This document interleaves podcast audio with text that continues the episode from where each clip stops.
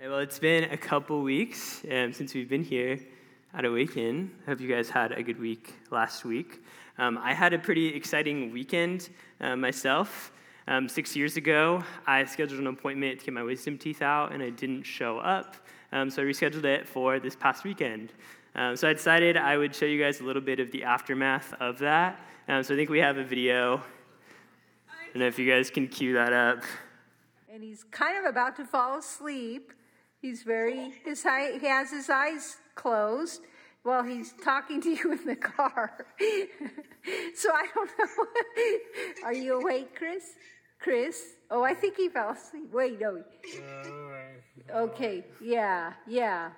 So, so you, okay. Do you want to, do you want to talk more to Stash? What? Maybe later?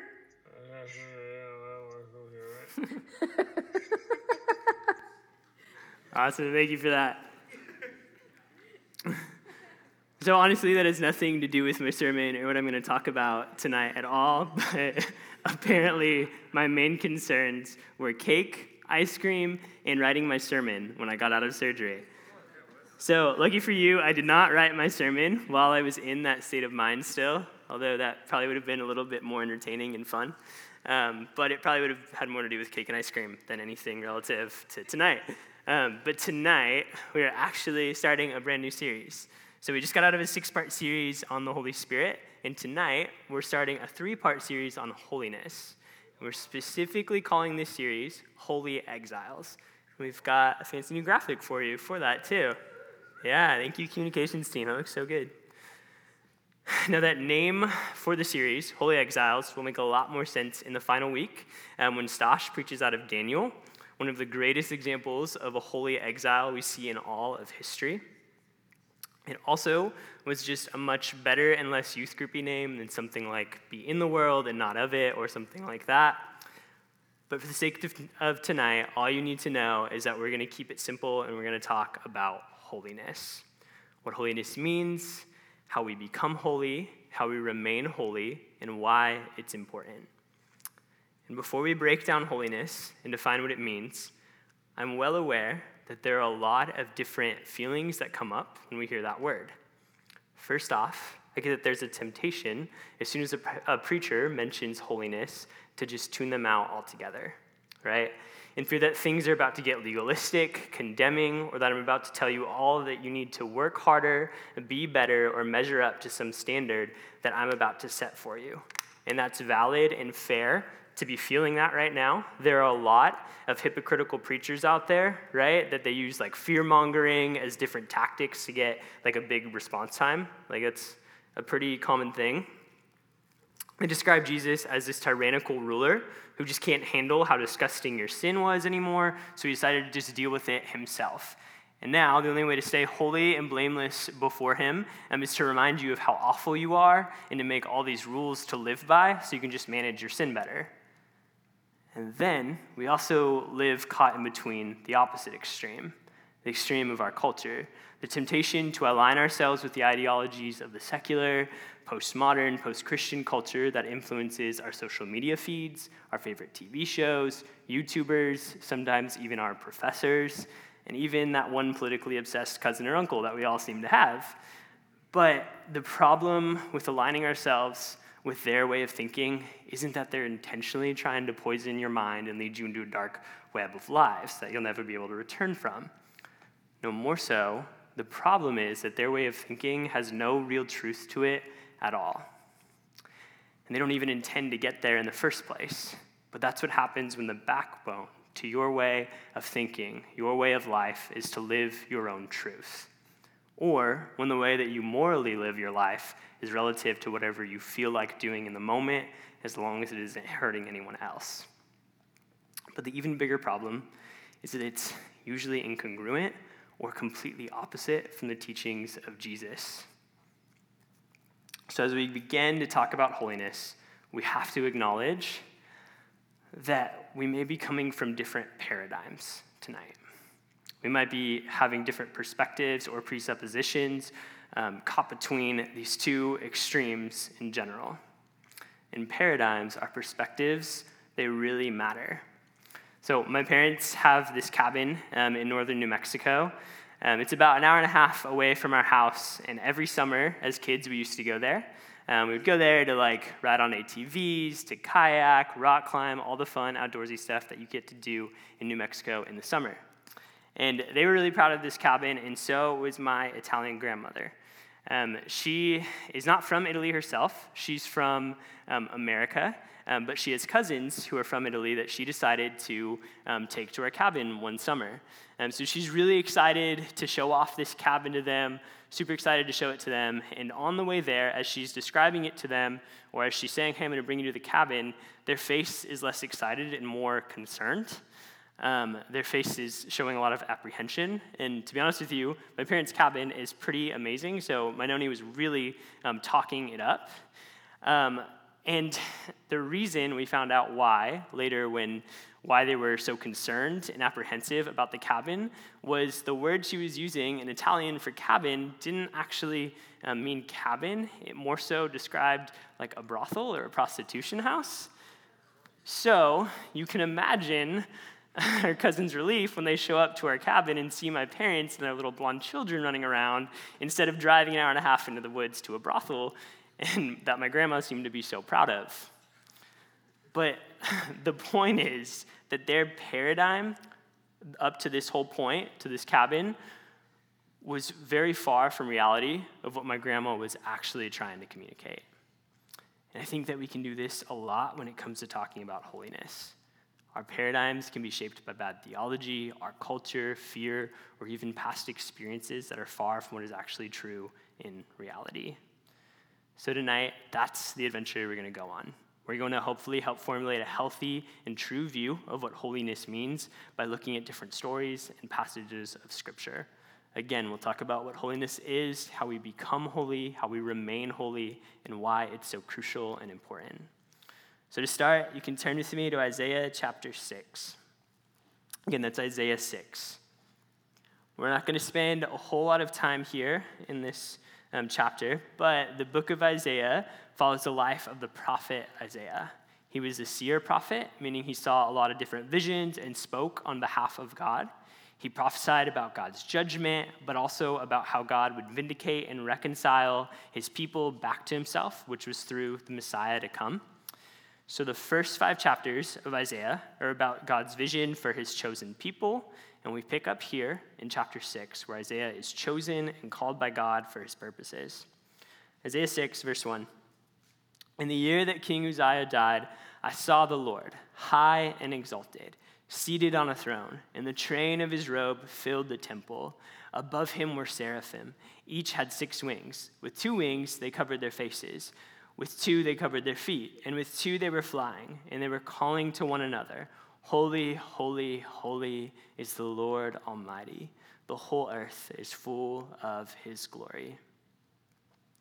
So Isaiah had this profound and life changing vision where he sees the Lord on his throne, and not just on the throne, but that his throne was high and exalted.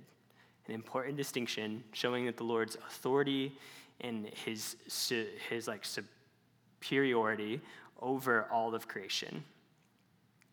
And then Isaiah says that the seraphim or angels surround him had six wings, two of which they needed just to cover their faces because of the Lord's divine glory was too much for even them to look upon. Right? For even angels to look upon, it was too much for them. And they were calling to one another, saying, Holy, holy, holy is the Lord Almighty. The whole earth is full of his glory. So the repetition of the word holy here is the only way that the Lord can be described. To say it once or twice would be profound, but it would still be inaccurate. If you really wanted to get the point across in Jewish culture, you would say it three times in order to say that God is as holy as it gets. There's no other degree of holiness that compares to the Lord. But what does that even mean? What does it mean that the Lord is holy? Well, simply put, it means that he is set apart. Set apart from creation. He's divine and not created. He's the creator of all creation. So that means that he could get rid of creation and still be. He would still exist. So he's on a completely different level and playing field entirely. And this holiness of his is not just one single part of God or aspect of him, but it describes all of who he is. Or as Sam Storms puts it, the holiness of God only secondarily refers to his moral purity, his righteousness of character. It primarily points to his infinite otherness. To say that God is holy is to say that he is transcendently separate. Holiness is not one attribute among many. It's not like grace or power or knowledge or wrath. Everything about God is holy. Each attribute partakes of divine holiness. So, since everything about him is holy, his love is holy, his strength, his compassion, his mercy, his ways, everything about him is holy and set apart in a divine way that we as humans cannot live up to or try to manufacture ourselves. So, pick up with me in verse 4. At the sound of their voices, the doorposts and thresholds shook, and the temple was filled with smoke. Woe to me, I cried. I am ruined, for I am a man of unclean lips, and I live among a people of unclean lips, and my eyes have seen the King, the Lord Almighty. So Isaiah's reaction here is more than just simply oppressed and exceeds just being simply excited. He's ruined by the holiness of God. So much so that it gives him this recognition of his own brokenness and his own depravity. And it's Isaiah that we're talking about right? It's the prophet. It's not some punk criminal or a murderer. He was a chosen prophet of the Lord that lived a very righteous life. But as he sees the Lord in his glory, he not only recognizes God's holiness and otherness, but he also recognizes his deep state of brokenness and uncleanness to the point where he admits that his lips aren't even clean enough to praise the Lord for his holiness like the seraphim did. And not only that, but he lived among a people who had unclean lips, sinners who were hopeless and unworthy of the Lord. And so this moment was probably terrifying and probably felt horrible. It was the best place for Isaiah to be. The place where he recognized that his outward appearance wasn't enough at all. There was no righteousness in of himself that could make him clean or holy. But this was the place where God wanted him, the place where God could actually use him. Verse 6 then one of the seraphim flew to me with a live coal in his hand, which he had taken with tongs from the altar. With it, he touched my mouth and said, See, this has touched your lips. Your guilt is taken away and your sin atoned for. Then I heard the voice of the Lord saying, Whom shall I send? Who will go for us? And I said, Here am I, send me. So Isaiah saw the holiness of the Lord recognized and admitted his own brokenness, admitted that his outward appearance or moralistic life wasn't enough to be made clean. He admitted his need, and God met him in it. He took his guilt away and atoned his sin. And then God set Isaiah apart from a rebellious, unrighteous people for the purposes of God, almost like a holy exile. But what about for us? What about when we come to the end of ourselves and recognize that we are nothing apart from Him, that we'll never measure up? When we actually recognize our sin and take responsibility of it, does God have a flying angel come and put a coal in our mouth to atone for our sin every time? Not exactly, but for us, it's even better. His way of cleansing us, His way of making us holy and righteous before Him, is the cross. God is holy, and as 1 Peter 1 15 through 16 tells us, just as he who called you is holy, so be holy in all you do. For it is written, Be holy because I am holy. So not only is God holy, but he calls us to be holy as well. And that holiness God requires of us is not something that can be manufactured or earned, right? But just like our salvation, it's something that's freely given to us by God.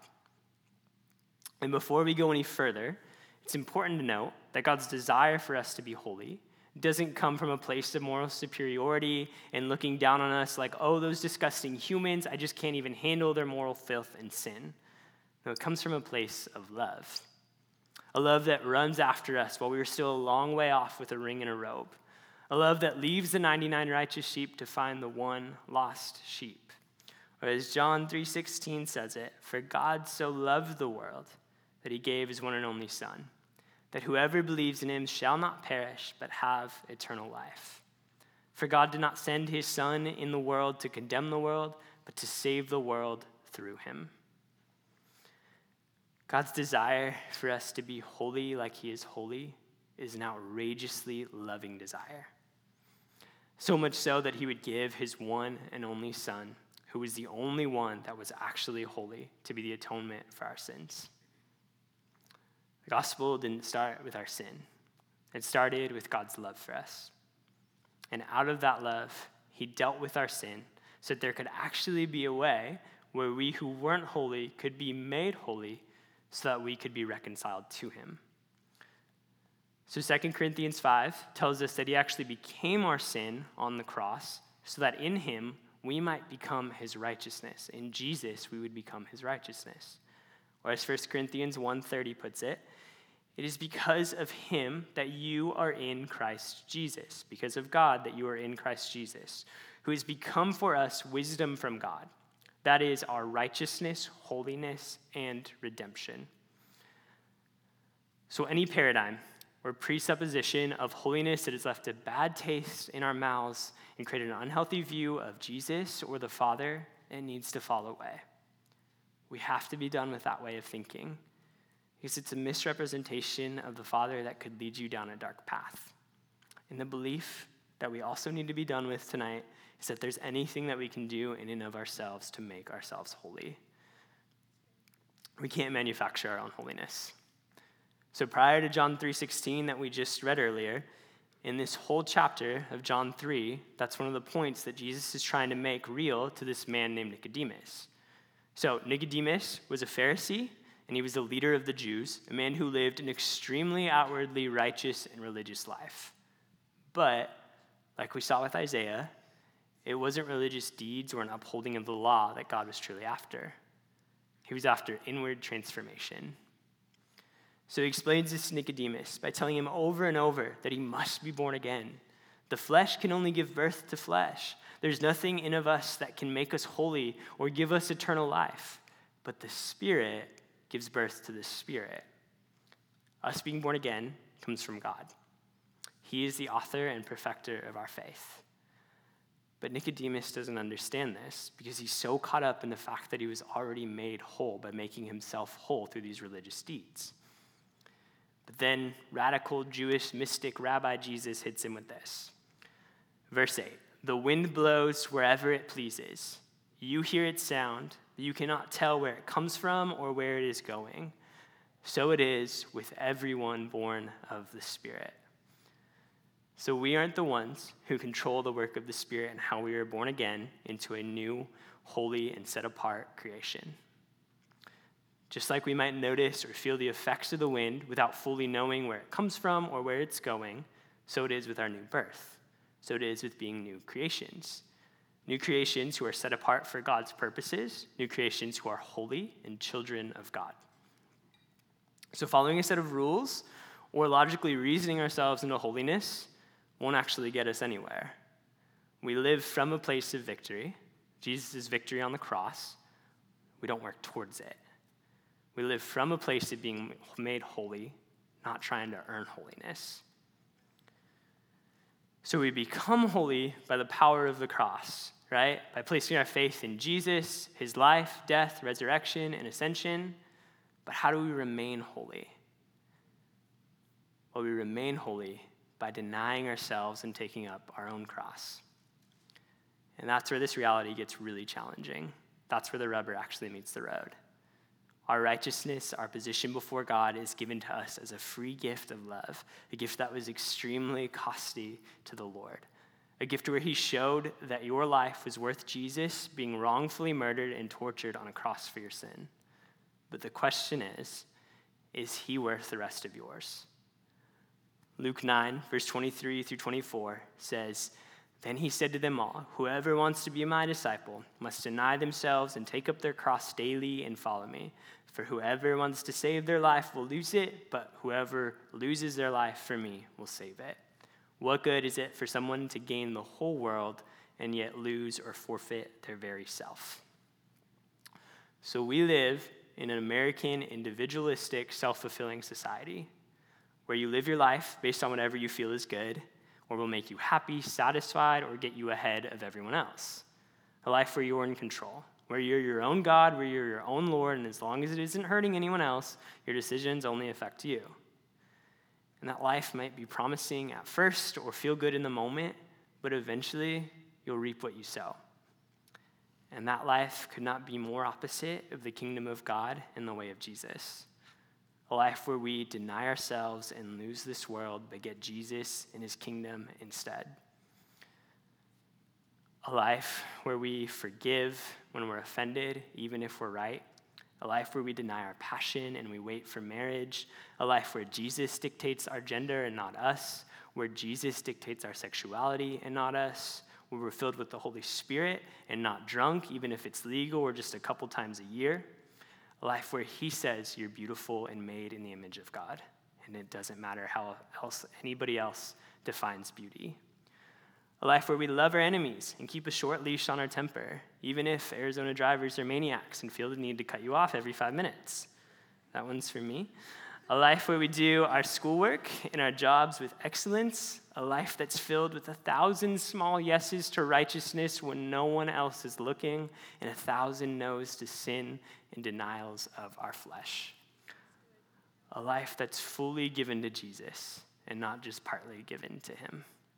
A life lived with love, but not the love that our generation defines as relative, self serving, and whatever makes you feel good, but the love that Jesus defines as radically sacrificial that is kind and patient, but also doesn't rejoice in wrongdoing. So that's a very short list of what it looks like to take up our cross, deny our flesh, and live a holy life. And it's honestly quite different than the lives being lived by everyone else around us. But that's what we're called to do. We are called to be children of God, citizens of heaven, who are made holy and called to live holy lives worthy of our King, set apart for his purposes. 1 Peter 2 9 through 11 says it this way But you are a chosen people, a royal priesthood, a holy nation, God's special possession, that you may declare the praises of him who called you out of darkness into his wonderful light. Once you were not a people, but now you are the people of God. Once you had not received mercy, but now you have received mercy. Dear friends, I urge you as foreigners and exiles to abstain from sinful desires which wage war against your soul. So, does that mean that living a perfect life, right, does that mean that we actually have to be perfect every time? and get it right and that we can never fall down? No, but it means that we remain dependent on Jesus who has made us and called us to be holy and submit to his leadership in our lives. It's not about being perfect, but about being dependent. That means when we do fall, when we sin, we walk outside of our new creation nature, we come back to Jesus in repentance. So, repentance where we come back to the cross for forgiveness and walk away picking up our own cross in denial of our flesh. And knowing that throughout the process of picking up our cross daily, that we're not alone, but we have the Holy Spirit who is co laboring with us in it. So, one of my really good friends um, is from Minnesota, and so he's really good at fly fishing, and he loves to take me um, fly fishing. And now the problem is that I'm not very good at fly fishing at all, but he's incredibly patient with me in this process. So he'll like set my rod up, he'll tie the, the fly on the line for me, he'll um, get it unsnagged whenever I get it snagged.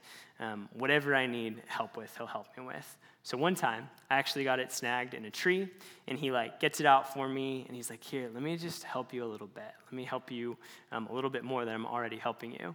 And so he casts my line in with me, and it would have it that he catches a fish like right away. He gets one on the line, and so he's like, "Here, you reel it in. You reel it in." So I decided that okay, I guess I'll reel it in. So I'm reeling it in, and afterwards he's like, You caught a fish, you caught a fish. I'm like, Yeah, I guess I caught a fish. Or you did what my parents did when I was five, and they tried to take me fishing. But often, that's what co laboring with God looks like. It might not be as easy as just reeling in a fish, but He definitely does most of the hard work for us. His grace is sufficient, and His power is made perfect in our weakness. It might still be really difficult for us, and we might feel really weak, but just know that without His help, it would be impossible. On the other hand, we can't overcorrect and naively say that God does all the work. So I love how Augustine said it without God, we cannot. Without us, God will not. I'll say it one more time. Without God, we cannot. Without us, God will not. So, performance or dead works won't get us anywhere in our relationship with God, but neither does passivity and laziness. There's an effort that has to be made, an effort to deny our flesh but walk by the Spirit. We're going to look at this in Galatians chapter 5, and you can turn there with me. So I know we're reading a lot of scripture tonight, and it's a lot of like theological content, but we really want scripture to shape your paradigm of holiness and not just another sermon or another preacher. So Galatians 5, starting in verse 16. So I say, walk by the Spirit, and you will not gratify the desires of the flesh. For the flesh desires what is contrary to the Spirit, and the Spirit what is contrary to the flesh. They are in conflict with each other, so that you are not to do whatever you want. But if you are led by the Spirit, you are not under the law.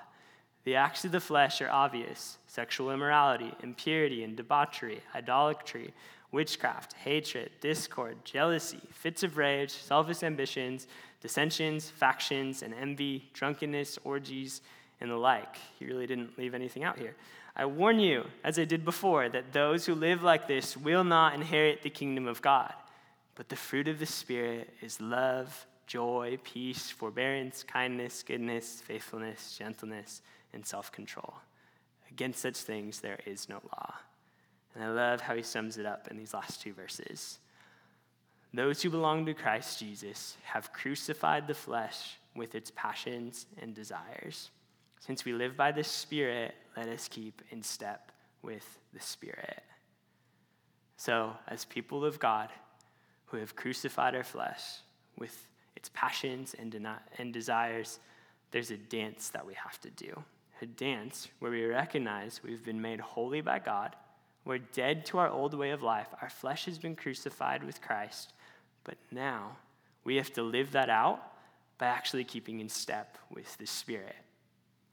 By obeying whatever He tells us will give us life and produce fruit and not just by doing whatever feels good or right to us in the moment. Our sin might not affect our identity or our position before God. Like if you accept Jesus as Lord and you commit your life to Him, your son or a daughter who will get to spend eternal life with Him, even if your life looks really messy, that won't change your position before Him as one who's saved. But our sin can affect our intimacy with Him, especially unconfessed sin and habitual sin.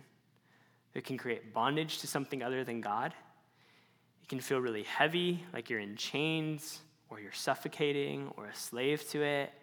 It can create what might feel like there's a wall between you and the Lord. Um, so, the best way for me to describe it would actually be like in marriage.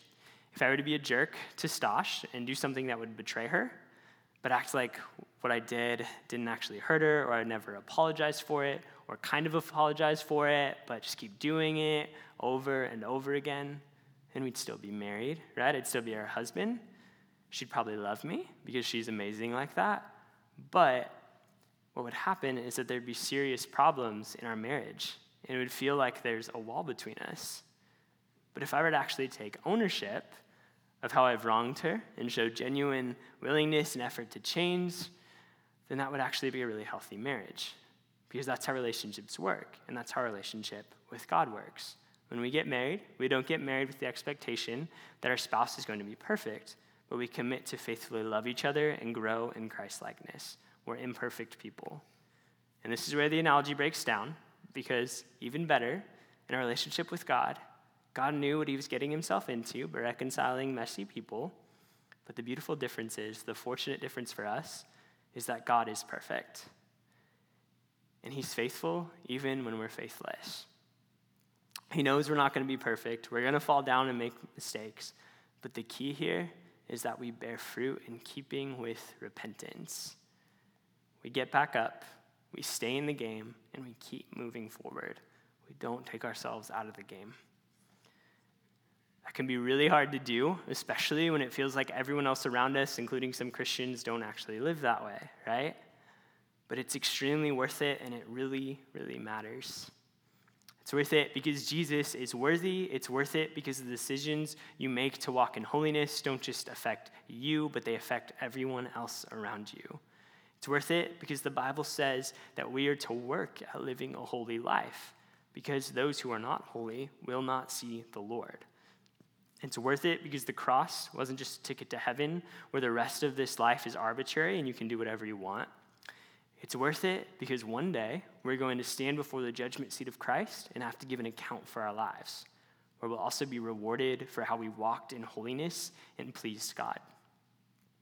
And finally, it's worth it because he's coming back and we better be ready when he does. So you can turn with me to Matthew chapter 25. Matthew chapter 25. We're going to start in verse 1. Give you guys a bit to turn there. It's a longer passage of scripture. All right, starting in verse 1. At that time, the kingdom of heaven will be like ten virgins who took their lamps and went out to meet the bridegroom. Five of them were foolish, and five were wise. The foolish ones took their lamps, but they did not take any oil with them. The wise ones, however, took oil in jars along with their lamps. The bridegroom was a long time in coming, and they all became drowsy and fell asleep. At midnight, the cry rang out. Here's the bridegroom. Come out to meet him. Then all the virgins woke up and trimmed their lamps. The foolish ones said to the wise, Give us some of your oil. Our lamps are going out. No, they replied, There may not be enough for both of us and you. Instead, go to those who sell oil and buy some for yourselves. But while they were on their way to buy the oil, the bridegroom arrived. The virgins who were ready went in with him to the wedding banquet, and the door was shut. Later, the others also came. Lord, Lord, they said, open the door for us. But he replied, Truly I tell you, I don't know you. Therefore, keep watch, because you do not know the day or the hour. This isn't some ancient Near East parable that we can pick and choose from to believe whatever we want to about it. This is the reality that we live in as believers. Some will be ready for his return, and others won't. Some will be wise by living holy lives, preparing for his return, while others will waste it and reap the consequences. What about for you? Will preparing for his return, walking a life of holiness, just be a cool thing that you did in high school or college, or will you make it for the long haul? What about when you go through trials or temptations that will make you want to give up and just live your life the way that you want to? What about when your list of friends who are radically following Jesus starts to grow smaller and smaller and smaller? When the life he asks you to live looks radically different than everyone else around you? Will you answer the call to be fully set apart for him? Turn with me to Isaiah chapter 35, and we're going to end here. So, Isaiah 35, in this chapter, um, the book of Isaiah takes a dramatic turn from God's judgment of other nations to the redemption of his people. It's one of the most beautiful poems in all of Scripture, and it truly captures God's heart to redeem and restore us to his original intent. Um, some translations call it the joy of the redeemed. So we can pick up here in verse 5. Then will the eyes of the blind be open, and the ears of the deaf unstopped. Then will the lame leap like a deer, and the mute tongue shout for joy. Water will gush forth in the wilderness, and streams in the desert. The burning sand will become a pool, the thirsty ground bubbling springs. In the haunts where jackals once lay, grass and reeds and papyrus will grow. So God shows up in the most unlikely, barren, and hopeless of places. He opens blind eyes and deaf ears. He turns deserts into streams. He rescues his children and gives them a better way to walk in a highway of holiness. And a highway will be there. It will be called the way of holiness. It will be for those who walk on that way. The unclean will not journey on it, wicked fools will not go about on it. No lion will be there, nor any ravenous beast. They will not be found there, but only the redeemed will walk there. And those the Lord has rescued will return. They will enter Zion with singing. Everlasting joy will crown their heads. Gladness and joy will overtake them, and sorrow and sighing will flee away. I don't know about you, but that's where I want to be. I want to be on the highway of holiness.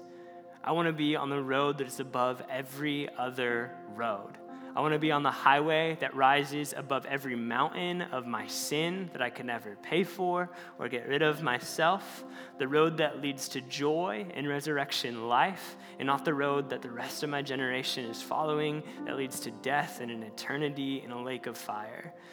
I want to be on the way that is holy and set apart for the redeemed where I'm protected from the torture of the evil one, where joy and gladness will overtake us and sorrow will flee, the way that leads to Zion, the way, the truth, and the life that is only found in Jesus. That's what holiness is all about. It's not about sin management and trying to clean yourself up and be better. It's for Jesus, by Jesus, because of Jesus, and into eternal life with Jesus and he'll chase you down and he'll woo you into it the rest of your life. But ultimately, you do have a choice to make. Will you choose yourself? Will you choose this world, a life of fleeting pleasure? Or will you choose him and live in the joy of the redeemed? Will you stand with me as I pray for us?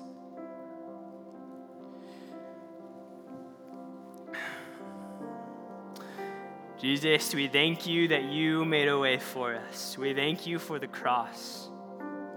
God, we thank you that you who knew no sin became our sin on the cross, God, so that we might become your righteousness in you, God. I thank you that there's nothing holding us back from you, God, but that you truly did make a way, God, and that you call us a holy people Lord, and that there, there's a call tonight, God, that you're calling us to deny our flesh, to take up our cross, and to follow you, Lord, to be a holy people, to be a people that are holy and set apart, that are consecrated for your purposes, God. Would we answer that call tonight, Lord? Would we give you not just part of our lives, but would we give you all of them, Lord? Would no stone be unturned tonight, God, but would you have your way in us? So there's a couple ways that we can respond tonight. But first of all, if you don't actually know Jesus, you haven't given your life fully to Him, then we want to make that available tonight. That's something that you can do personally in your own heart, or you can talk to one of us after. But just know that He made a way for you, that He lived a perfect life the only one who was actually holy, the only one that was actually set apart, lived a perfect life, died our deaths for us, and was raised to newness of life, so that if we just place our faith in him, that all of our sin would be atoned for and that we could have eternal life with him. And if there's any area of compromise in your life that you felt the Holy Spirit was convicting you of tonight, I just want to ask you, I just want you to consider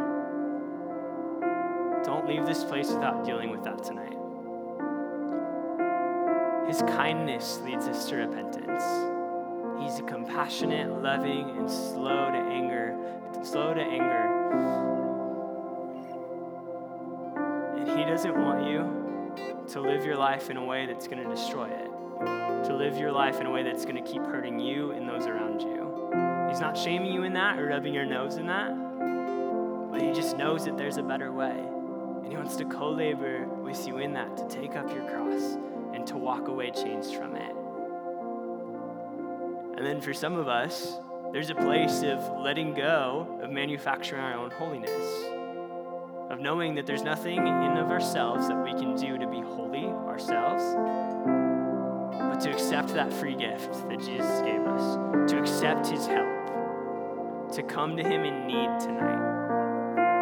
But I think for all of us, that there's a place of resolve tonight where we say that we want to be in the joy of the redeemed, that we want to be on the highway of holiness, that we want to be a holy and consecrated people that will please God. So the front's open for you to be able to respond tonight if you want to on your own. We're also going to have our ministry team up here to pray for you in whatever way that you need to. But just don't leave this place without responding to God.